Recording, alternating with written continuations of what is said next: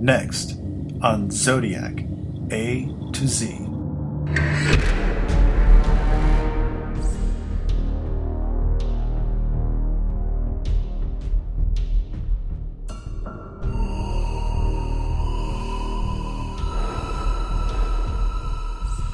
Fifty years ago, America's most famous serial killer mailed a cryptogram that to this day has baffled codebreakers.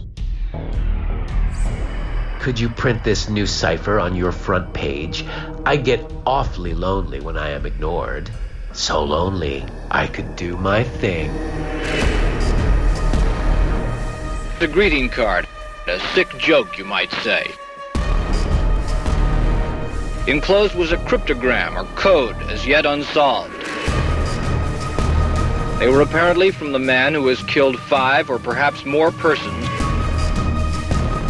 Like I have always said, I am crack proof. Zodiac A to Z.